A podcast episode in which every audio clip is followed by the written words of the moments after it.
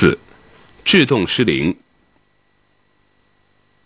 一、制动突然失效，要沉着冷静，握稳转向盘，利用驻车制动器或强档的方法减速停车。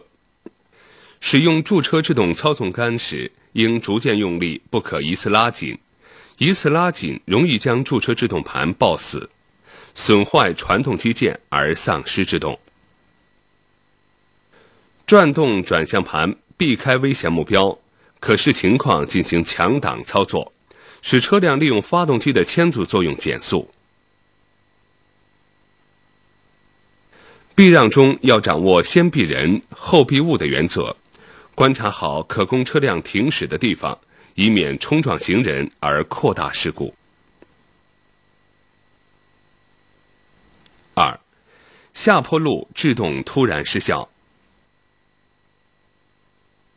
观察路边是否有可利用的坡道，若有，可将车辆驶向坡道，以阻止车辆前进，帮助停车；若没有可利用的坡道时，应果断地利用天然障碍物给车辆造成阻力。